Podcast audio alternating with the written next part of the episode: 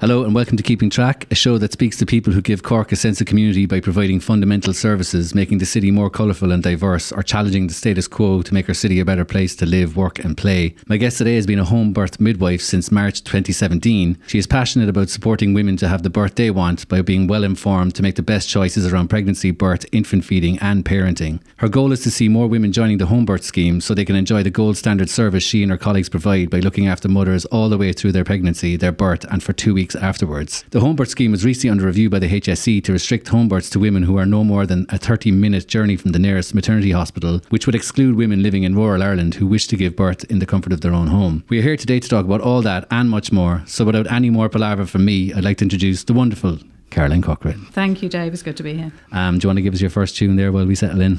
Great. Uh, we're going to start with a banger, Natural Woman by Aretha Franklin.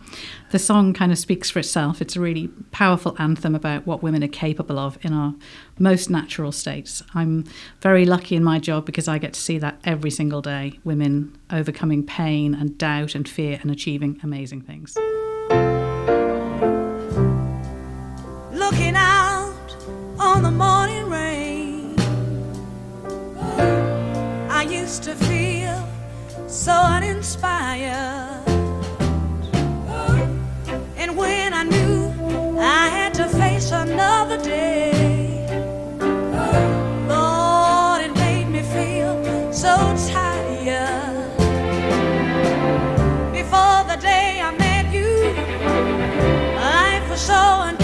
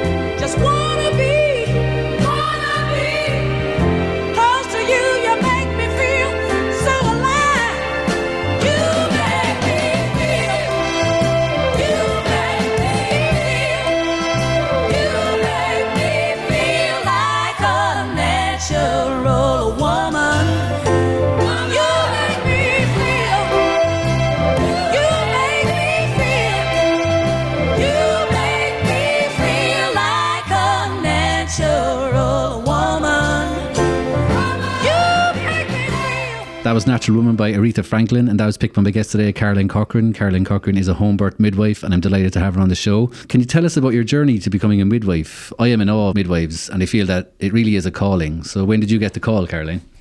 Um, it is a calling, and any midwife would agree with that. And um, like most birth workers, I suppose, it kind of goes back to my own birth to some degree. I was adopted, and I was born in a mother and baby home, St Pelagia's Home for Penitent Girls in London. Um, it had a commercial laundry where the pregnant girls worked long days, and it was run by the Sacred Heart's Order of Nuns, who also ran Bessborough and Sean Ross Abbey.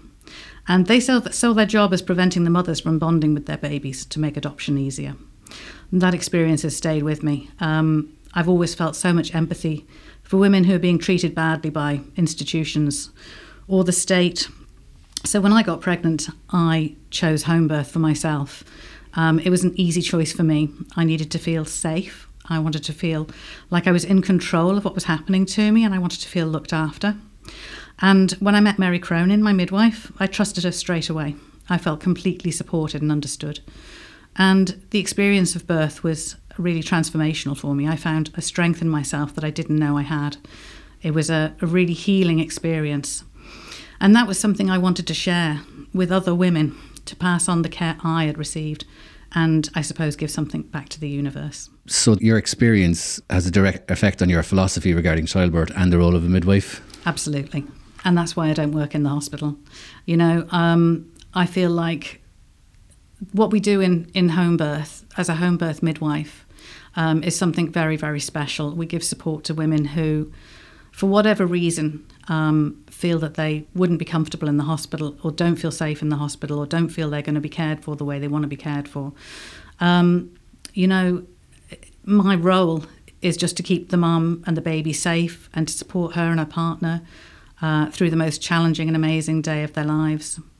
And, you know, especially for first time mums, a lot of them feel very lost. They find social media about birth overwhelming. They, ha- they hear friends and family telling horror stories.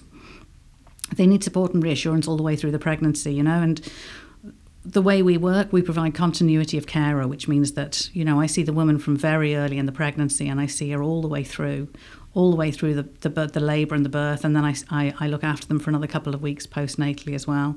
And that's just, uh, you know, to be in that little home birth bubble all the way through uh, makes women feel very, very safe and very reassured. And it kind of promotes really good birth experiences. You know, women are more likely to birth quickly and uh, without complications in their own home.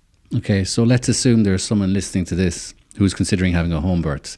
Can you talk us through what one needs to do when they decide they want to have a home birth? Well, ring me up, basically. you know, depending on where you live. Um, there's a few midwives um, in Cork providing home birth services. And you can go on the internet. We have a website, Cork and Kerry Home Birth, and all our details are on there. And there's a bit of information about the scheme as well. But basically, once you get in touch with one of the midwives, we'll talk you through a little bit over the phone about how the home birth scheme works and answer any questions you have straight away. And then we'll arrange an appointment to meet you in our clinic and we'll have a, a, chat with you and your partner about you know what to expect on the home birth scheme how things are going to go during the pregnancy you know you're going to be having shared care between uh, myself and your gp and you know there's going to be two midwives there for the birth we go on call for you 24/7 from the time you've 37 weeks of pregnancy up until you have the baby which could be up to kind of 2 weeks after your due date and then we do maybe 5 or 6 home visits after the baby's born as well to help with infant feeding, whether that's breastfeeding or whatever. And, um, you know, we'll have a chat about safety in that first appointment. We'll talk about the ambulance service in particular and what great supporters they are of ours and how they have all of your details by 36 weeks and you know they go on call for us from the moment we arrive at the house and we advise them that we have a woman labouring so you know often it's the partners that have questions about safety, which you know I absolutely respect. They want to make sure that everything is fine for for their partner. They feel kind of responsible as well because it's happening. If it's happening in their house, they want to know exactly what's going on. So you know, we we at that appointment we have the ability to reassure them that you know it's a very safe service. Why do you think there's so much distrust around home births in Ireland? I don't think there's enough education um, for women in pregnancy around their choices and what's out there. I don't think people really understand what's meant by home birth. People imagine that you're out in the back garden doing it on your own or something. You know, it's really not like that. This is a it's a HSE scheme. Uh, we have a liaison consultant who works with us who sees all the women that come onto the home birth scheme and talks to them about uh, the safety of the scheme and the research around home birth internationally and also about the outcomes that we have um, of our scheme in Ireland, which are published by NPEC, National um, Perinatal Epidemiology Centre in Cork. Those are published annually, and um, our outcomes are actually excellent, and they're very much in line with international expectations um, in other countries, and they're in line with large research studies that have taken place in the UK, for example, the birthplace study. Um, we, we have a 97% breastfeeding rate, we have a 7% caesarean section rate. Do you know, the comparison is that for first time mums in CUMH, the section rate's 44% now. and the breastfeeding rate in Ireland generally is about 15%. It's one of the lowest breastfeeding rates in the world, according to UNICEF. So I think if people understood that, you know, you're going to have two fully qualified midwives there for the birth, you're going to have, you know, be feel 100% taken care of all the way through the pregnancy, the birth, and postnatally, and you know that it's a professional service that we're providing, which is actually extremely similar to the care you get in the hospital. We follow almost exactly the same procedures and guidelines with a few tweaks for the, the home birth setting. And, you know, we transfer to hospital if we feel that it would be the safest thing to do. We're not in the business of pushing boundaries or extending grey areas, you know. If we have any concerns at all about what's happening, we're all agreed we're all going straight into the hospital. It's a HSE scheme, but just from experience, it seems like there are a couple of roadblocks to having a home birth. So finding a GP that's actually insured is difficult. I might be wrong about this, but gestational diabetes is another roadblock. I, I, I think that the the cutoff point in Ireland is lower than anywhere else in Europe for gestational diabetes. That might be naive now, I might be wrong, but is that a thing? Yeah, I mean, there are certainly criteria that you have to meet to be on the home birth scheme because it's only low risk women that are allowed on the scheme. The GP problem um, has been going on for a long, long time, and the percentage of GPs that are not insured to share care with us on the home birth scheme has increased over the years, and it's now like 70 80%.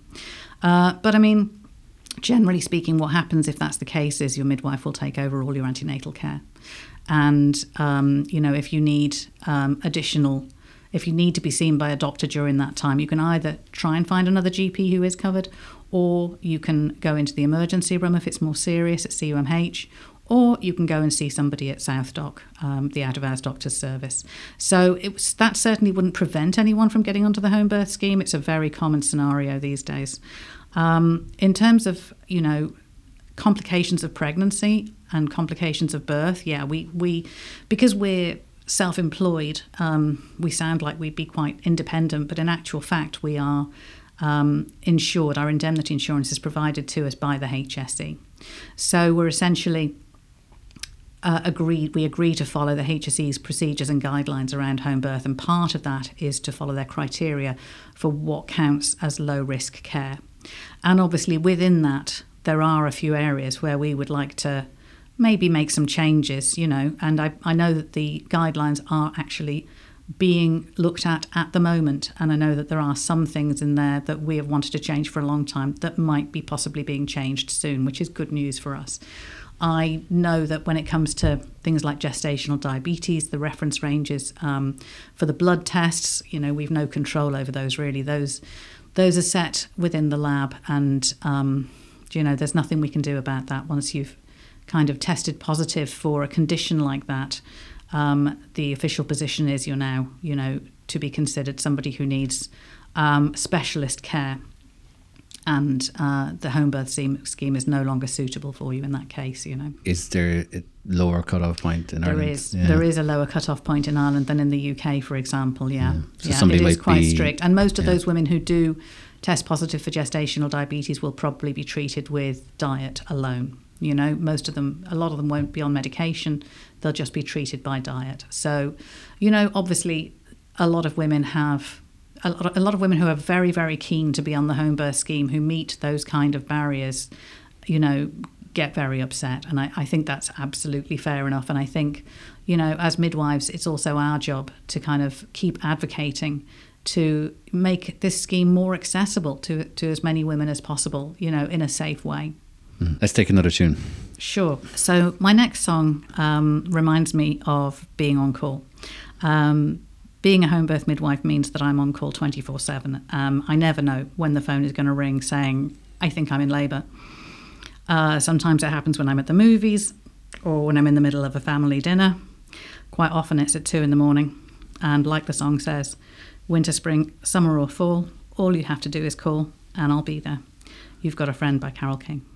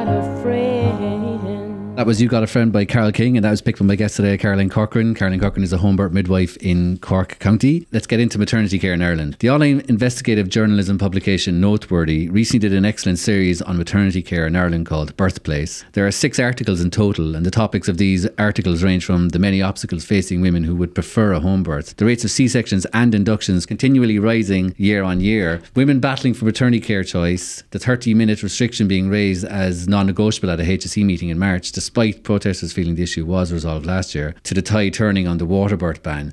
Can we start with the reasons why the HSE recommend induction to so many expectant mothers and how that will ultimately lead to a C section more often than not? Yeah, I mean, induction is it's it's a it's a bit of a problem really. Um, I mean, as midwives, we provide evidence based care. And doctors are, are doing the same thing. You know, you, you look at the research that's available, you look at the highest quality research that's available, you look at international research, you look at large studies, you look at uh, randomized controlled trials where those are available, um, and you look at systematic reviews of, of, of multiple research trials that give you you know bigger numbers that you can look at and get a better idea of what outcomes you can expect from a particular intervention now many people are now questioning whether the trend of inducing women who have no complications of pregnancy at earlier and earlier uh, stages of pregnancy is it really based on the best available research? There was a research study done last year in Ireland and you know a lot of the changes that are happening now are being based on that study. Um, a lot of people are asking is it really best best practice to be basing these kind of decisions on one relatively small Irish study It seems that they don't really want you to go past 40 weeks. No, that's very true. And the earlier you try to force a woman's body to go into labour, the more likely you are to fail. Uh, you know, th- there comes a point where the woman's body is ready to go, and induction may well be um, relatively easy process. But if you're trying to induce women at 39 weeks or even 40 weeks, uh, if that woman is not really ready to give birth, then you could be throwing quite a lot of medication at her. And, you know, that's those are the situations where either nothing happens at all, and we call that a failed induction, and then the woman has to have a cesarean section because there's no other choice. Then we can't start an induction and then send her home if it doesn't work. So, um, you know, either that happens or the baby becomes distressed because there's a lot going on, and um, then we end up going down cesarean section route again for different reasons. Uh, it certainly does seem there's been a lot of discussion about it, but it certainly does seem that um, induction raises the risk for cesarean section, and that that's what the majority of the research seems to be telling us now. There's a definite correlation there, and um, you know, with cesarean rates being as high as they are, and induction rates being as high as they are, you know, I do feel like um, we would benefit from a more measured approach um, to these issues. Obviously, if a woman has preeclampsia and, you know, or some other major complication of pregnancy, and she really needs to have the baby now for her own safety and the safety of her baby and for her own health and well-being. Nobody's arguing with that, you know, but it does seem like there's more and more women being induced um, where there's really very little or no indication for doing so. To me, that seems like it's a policy. Maybe it's not written down, but it seems like it might be a policy. If the induction rates, say, in CUMH are so high and the C section rates are so high, that has to be a policy of get them in and get them out. I mean, that might be crude to say, but that's what it sounds like to me. It's definitely a trend. Yeah. Um, and I think there's certainly a preference among a lot of doctors for not letting women go overdue. There, are, there is an association with going. Um, the further you go overdue, the more, you know, you, your risk of stillbirth increases. It, it could- still be a, a fairly low risk, but it can increase substantially the more the longer you go overdue. So, you know, you can understand why doctors who are very litigation averse. Um, you know they they don't want to be going down that road. No, nobody wants to be going down the road of increasing stillbirth, but you know, are So we going too is- far in the other direction? Yeah, it's a litigation thing, really. It's the fear of that. It's part of it, certainly. Yeah. But, uh, but then does that make women feel like they're being pressurized? Well, it's interesting. I mean, I think there are like the women that I look after, the home birth moms. They're um, very decided women, very opinionated in a good way. They know what they want to do. Um, they know how they want to give birth, um, and they're very able to advocate for themselves. They're very articulate about um, their choices. Um, but that, I don't see that reflected in the general population. You know, I think the majority of Irish women go into the hospital and their their mantra is go with the flow. And the what that results in is it means it basically means you know do do whatever the doctor says, do whatever the midwife says. It's not um, a frame of mind that encourages you know questioning of what's being suggested, what interventions are being suggested. And, you know, I do think women should be educated in pregnancy to understand that they do have the right to give informed consent to any intervention that's going to be carried out on them. uh, anything that's going to happen to them in the hospital, even somebody taking bloods. You know, they should understand what's being taken, what it's being used for, and what it is. What are the what are the possible consequences of it, and and why they should consent to it. What are the risks? What are the benefits? What happens if they don't do it? You know, and I think more women should really understand that, you know, especially now the Eighth Amendment has been repealed and we have a new national consent policy in place. Every woman should understand that she has the right to say no to anything being done to her body. So, from my personal experience, I, I am very aware that I'm a man talking about this, and that that is going to be somewhat redundant. But just from my experience of it, is um, you can feel pressurized in the current system to be induced, but you can say no. Nobody can do anything to you against your will. But it doesn't take away the feeling of being pressurized when you are under pressure. Absolutely. That you know, that's the that's the difficult area, you know, and having conversations about uh, the potential increase in risk of stillbirth if you go overdue. That is difficult. It's difficult to do well, and um, you know it can result in women feeling like they're being put under undue pressure to go down the induction route. Um, it's, it's a difficult situation to manage. Okay, let's take another tune. Okay, so next song. Um, I listen to this while I'm driving around the uh, Irish countryside, seeing the seasons change, never knowing if I'm going to be out at a birth for 24 hours or if I'll be arriving at the same time as the baby. Um, there's a lot of patience needed to be a midwife. Uh, it's the most important skill that we have. And this is Patience by Tame Impala.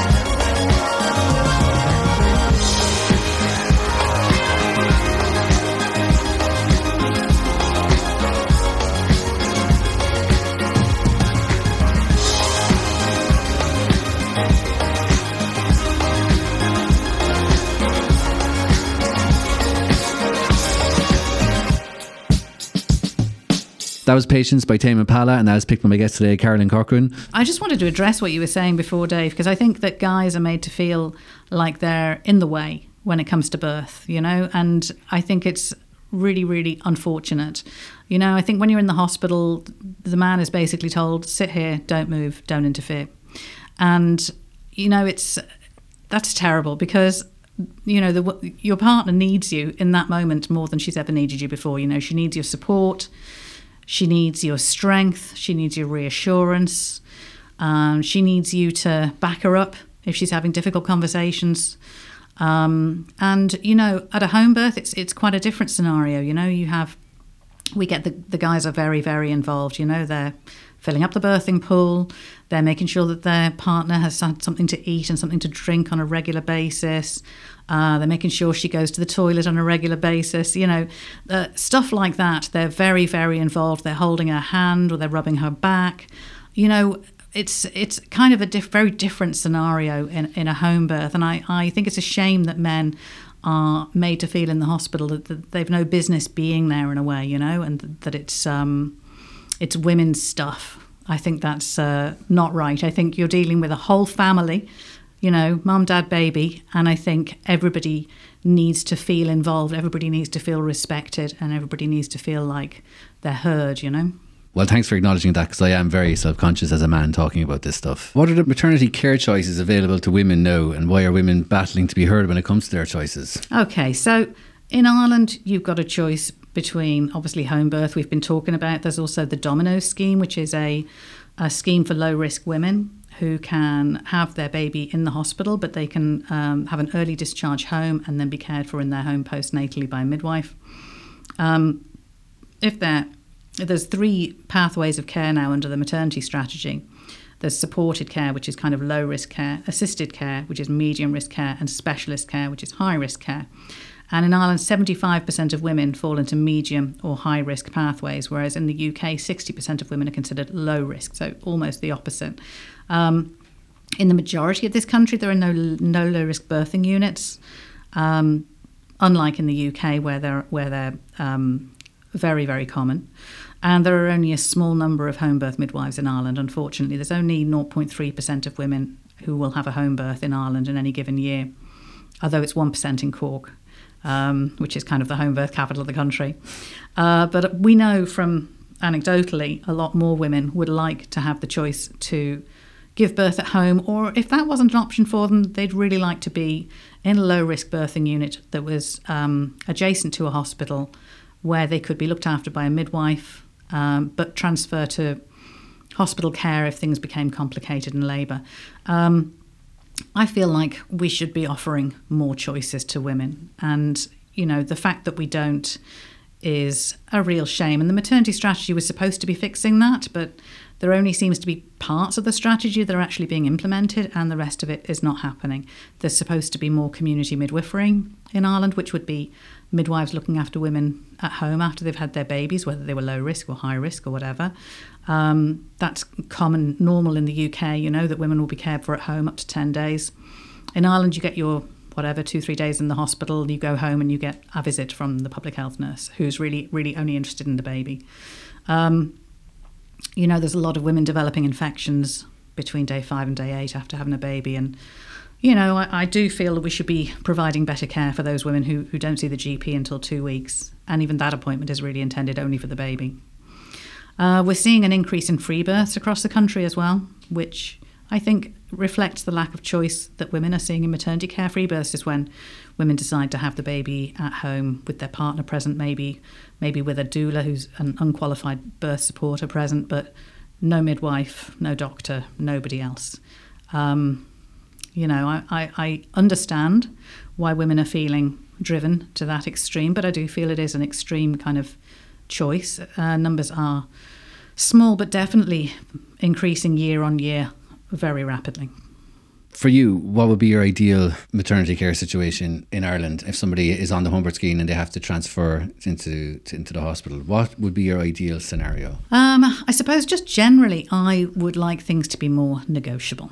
You know, I, I obviously I've got an English accent. I'm British originally, and um, I went over back, lived in Ireland for a long time, but I went back over to England to study midwifery, and I worked there for a couple of years after I qualified.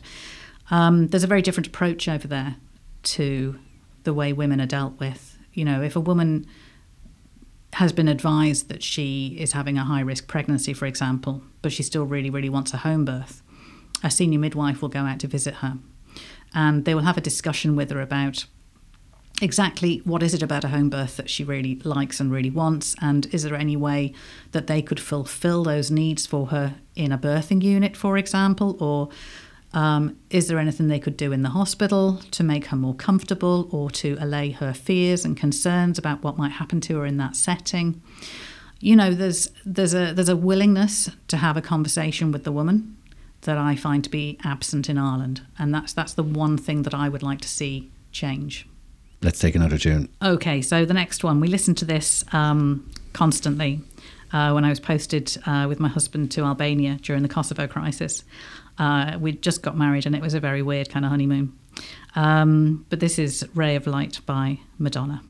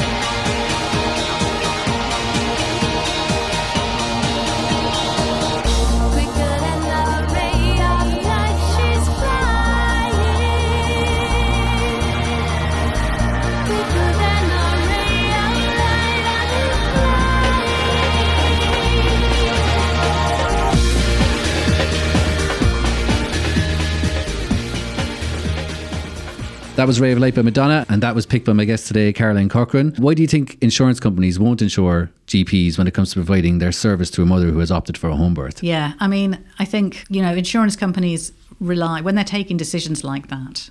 Um, they have committees, and on those committees they have consultant doctors, and they take their advice about risks and about what's sensible for them to insure and what's not sensible for them to insure. And um, yeah, I, I don't really understand why they've taken this particular decision, this particular company. We have been lobbying them to change this decision for many years, and we've got nowhere because they're an independent commercial entity. We can't put any pressure on them, you know. Um, but and on top of that, like we're insured as midwives, all the work we do is insured by the HSE, so our risk level is exactly the same as any midwife working in the hospital or any doctor working in the hospital. Come to that. So you know, I, I it's not helpful, um, and I, I would like to see it change. Do you think that that's a way of stopping people from having home births? It sounds scary if it you know, Yes. it sounds like it's inducing fear Yeah. if your insurance company won't go near it. you know what I Yes. mean? Yeah. Yeah, it does. And, um, you know, it's kind of unfortunate. I think, you know, Ireland is very conservative with a small c in some ways and very traditional. And, you know, that's when things change and when we make forward progress. I think in midwifery and in home birth, we've made huge forward progress. You know, the National Maternity Strategy was all about increasing midwifery led care, offering women more of the choices they wanted, increasing the numbers of um, midwifery led birthing units. Um, increasing the amount of home birth, increasing the n- number of home birth schemes based out of hospitals, and integrating it all together. And you know, it was very idealistic in a lot of ways, but I, th- I still think that there's a vanguard of you know, um, people within the HSE that that don't really see things going in that direction at all, and they see things going in a much more American medicalized kind of direction. Yeah, so why do you think there is a non negotiable 30 minute distance limit placed on the home birth scheme? Well, just to clarify a little bit, you know, it's been agreed at a, a meeting in Dublin that this 30 minute limit should be applied, and um, it's been officially implemented by that committee, but it's not actually being applied um, to the best of my knowledge around the country. Um, I certainly haven't heard of anybody being turned down on the basis of the 30 minute limit. Not yet, anyway. And we know it's certainly not being applied in Cork at the moment, but that could change tomorrow. Um, I think, you know, somebody at some point said we need a, an analysis of the geography around home birth because we haven't looked at the geography of it, which is a fair question. And we did a bit of an analysis of um, where home births were happening around the county of Cork, in particular, because it's a very big county, you know. And there are areas that we don't don't cover for the home birth scheme. We don't go onto the Beara Peninsula, you know. We go as far as Bantry and Skibbereen, and we don't go any further than that.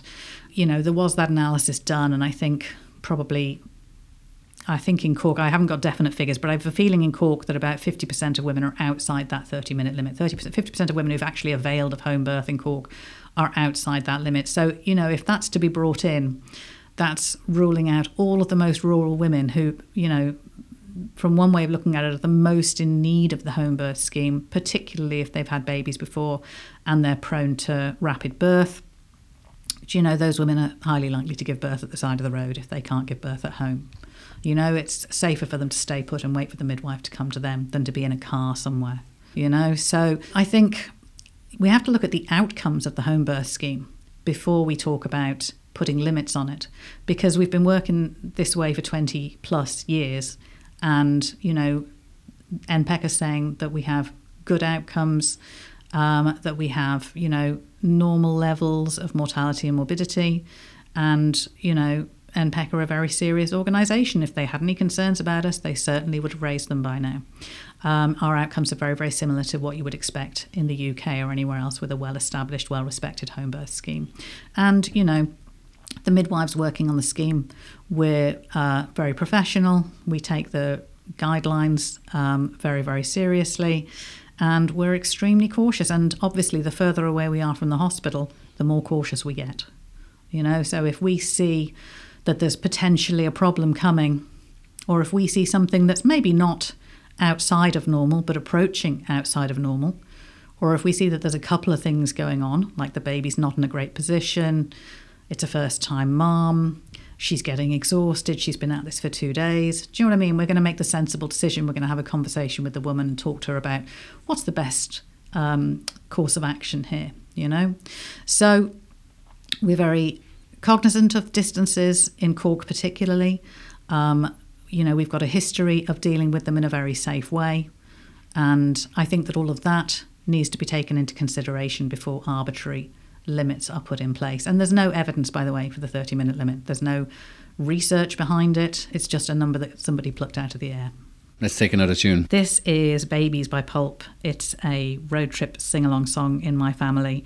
Um, I think Jarvis Cocker has an incredible ability to write about a very specific experience and bring a whole era to life. And when I hear this song, it brings my childhood in the 1970s to life, down to the swirly carpet and orange wallpaper.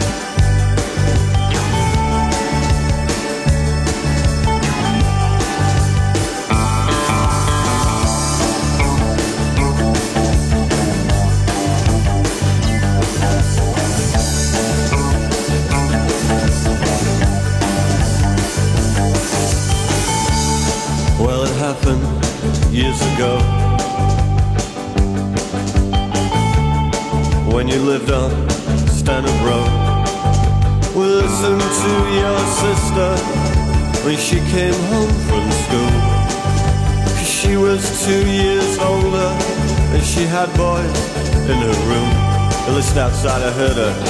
Alright.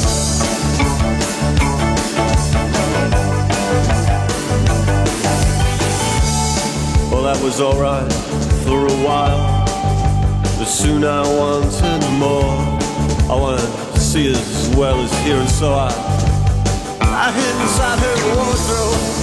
And she came home round four. And she was with some kid called David. And from the garage up the road, I listened outside, I heard her. Alright. I wanna take you home. I wanna give you children. You might be my girlfriend. Yeah, yeah, yeah, yeah, yeah, yeah.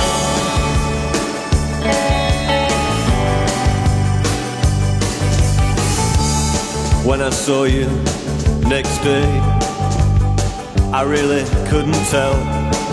You might go and tell your mother. And so you went with me. Oh yeah, me was coming on. And I thought I heard you laughing when his mom and dad were gone. I listened outside, I heard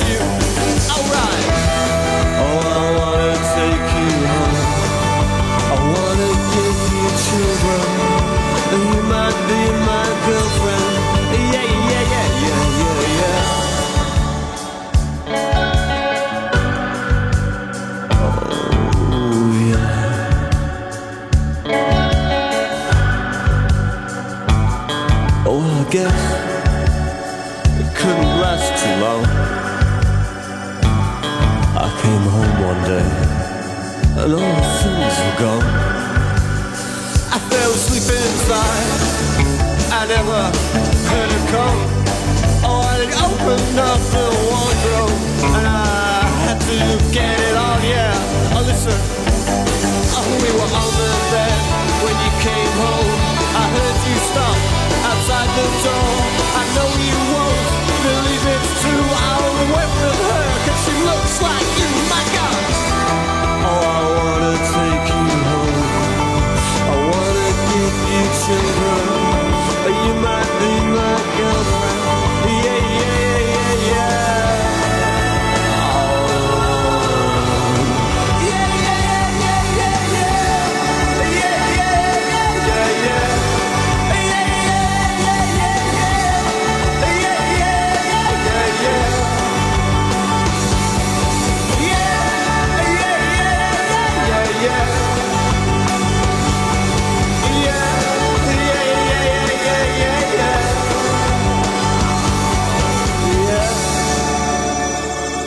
That was Babies by Pulp, and that was picked by my guest today, Caroline Corcoran. I wanted to go back to your what you said at the start. You uh, were brought up in a mother and baby home. I had a question around why there is so much state restriction in Ireland around maternity care in general. Is it simply a legacy of the Catholic Church's control over women and children? Yeah, that's a good question. Um, I mean, you know, it's uh, in the same way you find it difficult maybe to be in a position where you're commenting on um, things that are happening to women and birth. It's it's difficult for me to comment on what, what's going on in Ireland, you know, being a British person in particular. But you know, I do. Obviously, you know, there is there is a legacy there. Um, I've been watching the Woman in the Wall recently, and um, it's some powerful stuff. Uh, it's really made me think a lot about um, the history of the mother and baby homes in Ireland and how that's impacted on Irish women through the generations, both the mothers and the babies that were in those homes, you know. Um, I think that that experience of judgment and shame and coercion, um, it's had impact that's gone, you know, beyond the time that it existed. I mean, obviously, the last mother and baby home didn't close till the late 90s. Um, this is not ancient history either, although I think probably the, the worst um, era was was a bit before then. Um, you know, I, I understand why uh, the women who come to me for home births feel like they want to opt out of the system completely, and I, you know, I feel great empathy for anybody who who doesn't want to be, you know, maybe feel like they're being controlled in that way. Um, at the same time, I've seen I've seen only very good care in the in the in the delivery suite when I bring women in. You know, they're always extremely well treated. But I but I think that that fear, that fear of being uh, judged and shamed and badly treated, you know, I, I think that's it's not an irrational fear anyway. It's it's you know it's a fear that comes from a, a very real history in Ireland, and you know historically women's reproductive choices have been extremely stringently controlled both by healthcare professionals in the hospitals and also the state, which has failed to protect them. And um, even outside of maternity, the number of serious scandals in women's healthcare in Ireland is, is pretty bad. Where do you see the future of home births in Ireland? Are you hopeful or fearful? Always hopeful. Uh, that's just my personality, though. Um, I, you know, I'm looking forward to another 10 years of working as a home birth midwife until I retire anyway. And, um, you know, I love this job. I feel very privileged to be doing it. Um, it's my dream job in every possible way. I love being out on the road visiting women and, um, you know, seeing all those amazing births and, you know, supporting women with breastfeeding. It's it's incredibly fulfilling, um, and I, you know, would love to have to continue the work that I do and to provide that, you know, like you said, gold standard kind of care all the way through for women so that they feel 100% supported and cared for. Um, in terms of the future, it's it's hard to say. You know, the maternity strategy is being implemented. The home birth scheme is in the middle of being integrated into the hospital. Um, we're not really sure what that's going to look like yet. Um, Is there anybody representing you on those plans being drawn up? Yeah, I mean, you know, it's an ongoing conversation, really. We have our designated midwifery officers who are, you know, amazing and who've been fantastic support to us over the years. And, um, you know, we're kind of looking forward to seeing how this all works out. But we're very hopeful that at the end of it, we'll still have a free home birth scheme where women who are living in the rural parts of Cork County can still have a home birth. That's that's what we're all hoping for. You know, we just don't know whether that's going to happen or not. Do you, do you think there will be some positive changes? It's really hard to say because it, we're we're in a very very um, we're in a very changeable moment, and it's it's hard to know what directions things are going to go in. I mean, I'm hopeful that we will, at the very least, soon start working on um, setting up a home birth scheme in the hospital in parallel with what we're doing um, outside the hospital as self employed midwives, um, so that there is some possibility for us to integrate into an existing home birth service in the hospital. Um, I would like to see a big increase in the take up of the home birth scheme as well. I'd like to see more midwives coming on board. We would love to start recruiting um, in Ireland and overseas to get some some more midwives into the home birth scheme because we are, you know, we aren't in, in, across the whole country. We're not able to provide all the, all the home births that, that women are looking for. You know, there's a lot of work to do. Yeah. Do you think it's not attractive because you're self-employed? No, I think it's not attractive because of the uncertainty at the moment. You know, we're being told that we've got five years of self employment left, and by the end of that time, we'll all be employees in the hospital. And, like, you know, we're fairly independent as, as midwives, and none of us really would do very well, probably based out of the hospital. Um, we're not really used to that environment. And I think, you know, if who knows what would happen at that stage, but we would have to find some way of continuing to work in the community. I'm just trying to get a sense of how that works. If you're a home birth midwife, but then you're going to be based in a hospital, Yeah. what does that mean for your day to day? Well, it it happens in the UK all the time, you know. So it, it depends. Like if you had proper community midwifery, where you had community midwives based in the hospital, they would be going out and doing postnatal care all day, every day, and then maybe one night a week or two nights a week they would go on call and they would do home births for anybody who rang up to the hospital looking for a home birth. So that's one approach um, that's very common in the UK, you know. Sometimes you will have a midwifery led birthing unit, and the midwives there will take turns going out to home births as well as doing births on the unit for women who come into them. And, you know, if somebody has to go to a home birth, they'll bring somebody else to come in from home to help them cover the unit. So there's, you know, or there's a possibility of, um, case loading, which is what we do basically, where you take on a certain number of women per year and provide all their care. So, you know, there's a number of different possible approaches um, that we could go down in Ireland, and, you know, any of them would be better than nothing. I mean, but I think what we have at the moment, the case loading approach, is it's actually very popular with midwives because it offers us um, a lot of flexibility if you don't mind not being able to drink most of the year. At the moment, if you are you are being called to a house for a home birth, there's complications. It has to go to the hospital.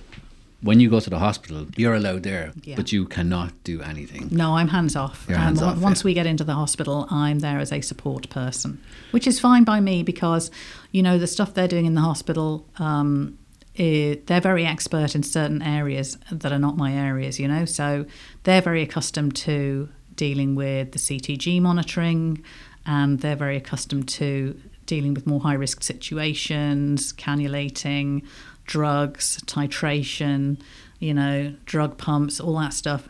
You know, none of that stuff is my home home zone. It's all like kind of, you know, unfamiliar to me and it's stuff that I did a long time ago, but I haven't done it for ages, so I'm not really um, up to speed with it all. And, you know, I'm happy to let somebody else take over in those circumstances. I love that I'm still there until the baby's born because it means that I can be talking to the woman, reassuring her, explaining what's going on if needed. You know, sometimes things happen very rapidly in the delivery suite, and, you know, it always helps to have someone who can explain to the woman what's going on and why, you know. So, you know, and I still get to be there for the birth with this woman that I'm very connected with, you know, and that's very meaningful for me. And it's, I hope, very meaningful for her and her partner as well to have me there in that moment. And I, I usually get to help with breastfeeding afterwards as well. So, you know, it's a, it's a lovely experience still, even though it's in the hospital. Uh, let's hear another tune, Caroline. Okay. This song is a call to arms, and it's a reminder for everyone who cares about women's choices that there's a fight coming, and there's always been people who want to see women made to keep quiet and do as they're told. Uh, this song is Butterflies and Hurricanes by Muse.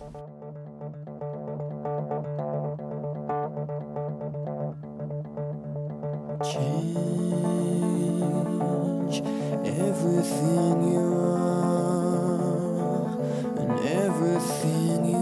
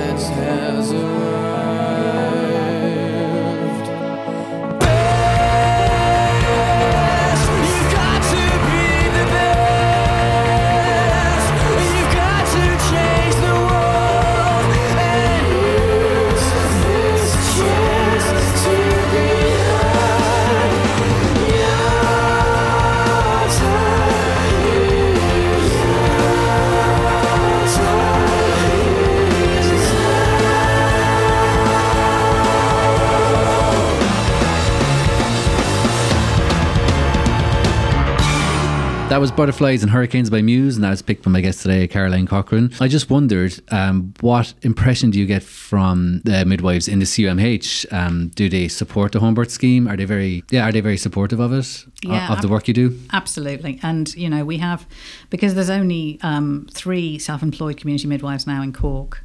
Um, we have um, some of the midwives on the Domino scheme who also are used to doing low risk births, although they do them in the hospital more so. Um, but we've a few of them who've signed up to help us out and to be second midwives with us in the community. So I think they get a big kick out of coming out and seeing um, home births and helping out. And, you know, we couldn't do it without them. They are absolutely brilliant. And when we had um, we had a, a demonstration outside of CMH last November about the 30 minute rule, and hundreds of women showed up. And, you know, there was a whole bunch of student midwives there. There's a whole bunch of midwives from the delivery suite there, you know, there to support us because they, you know, they believe in midwifery led care just as much as we do. You know, we're all midwives. We all we all want the same thing. We want women to be well cared for and um, supported. You know, so we, we we have fantastic support from the hospital.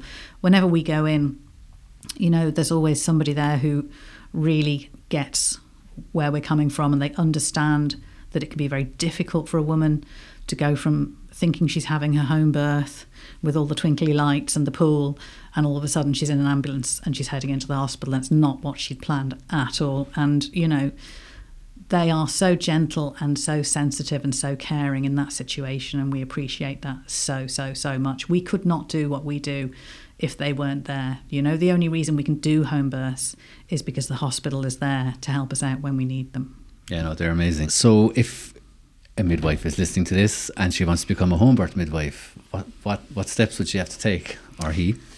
Um, they could just get in touch with um, the designated midwifery officers in the area wherever they're living. Um, that's uh, Joe Delaney and Denise Malone in Cork. Um, they work for the HSE and they're kind of running the home birth scheme here in Cork and Kerry.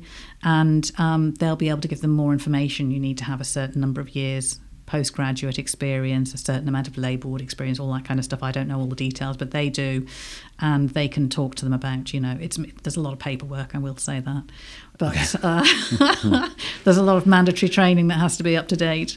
Uh, but your midwives are used to that. You know. Yeah, I just another thought came to my mind. I just wanted to ask. It, it might be a myth, but it might not be. Um, is usually when you have a successful home birth, is it the is it the mother's second birth? Like, is it is it rare that a first time birth happens at home? Yeah, we, we have like, I mean, I'd say about probably 30% of my mums are first time mums. Um, and yeah, there is a bit of a myth that first time mums can't give birth at home. It's not true. And we do have, I think the latest figures, there's about a th- for I don't know which year, but the, the last set of figures that we have, I think, is about a 32% transfer rate to the hospital for first time mums. So, you know, that has to be taken into consideration when you're making the plan. But I, I, I think, you know, you're massively reducing your risk of a cesarean section by being on the home birth scheme. You're massively increasing your chances of breastfeeding successfully. Um, and even if you do transfer into the hospital, we would probably get you transferred home the following day. So you wouldn't be in the hospital for three or four days like a lot of first time mums are. And, you know, your midwife then would take over your care at home. So, Caroline, let's finish on a positive note. Tell us about some of the truly beautiful moments you have experienced as a home birth midwife and why it's such a good thing for a mother to deliver her child in the comfort of her own home. beautiful experiences. There's so many. I I don't even know where to start. Gosh, I suppose one uh, absolutely beautiful uh, home birth that that always comes to mind when people ask about this was in um, it was in a lighthouse keeper's cottage, and uh, we were in a kind of a conservatory area off the kitchen, and there was a there was a birthing pool there, and we could see 180 degree view of the harbour and uh, it was incredibly beautiful. And the baby was born at the moment the sun set. Um, you know, and that was a first time mum after like a four or five hour labour. I mean, you know, these people don't believe us when we talk about the kind of births that we see because, you know, when a woman is in her own environment and she's comfortable and she feels like she's got a, a trusted relationship with a caregiver, um, all of the hormones that are essential to birth are all flowing through her system in great quantities. And everything is kind of optimized for birth to happen rapidly and in a very straightforward manner. And that's why we go on and on about giving birth at home because um, if you can be in that comfortable environment with the lights all down, nobody can interrupt you, uh, you know, it, it, it's just, it tends to be a much quicker, easier birth. And, you know, that's why our outcomes are so good, you know, because we're, we're working with nature. You know, if you ask a stud farmer, the environment that they create when they have like a million euro racehorse that's giving birth, um, they will say, "Oh, nobody goes in there. Nobody interrupts that mare. We leave them in the dark. We leave them alone." And you know, it's exactly the same approach. You know, and I think women deserve at least as much as a million million euro racehorse. You know. Thanks a million for coming on. I really appreciate it. Oh, Um, you're very welcome. It's been lovely. can we get your last tune for today? So my last song, this one's for my husband. He made me a mixtape when we first got together 25 years ago to try and convince me that the Rolling Stones were the, the best band in the world, and this song was on it. I'm still not convinced, but I do love this song. It's uh, She's a Rainbow.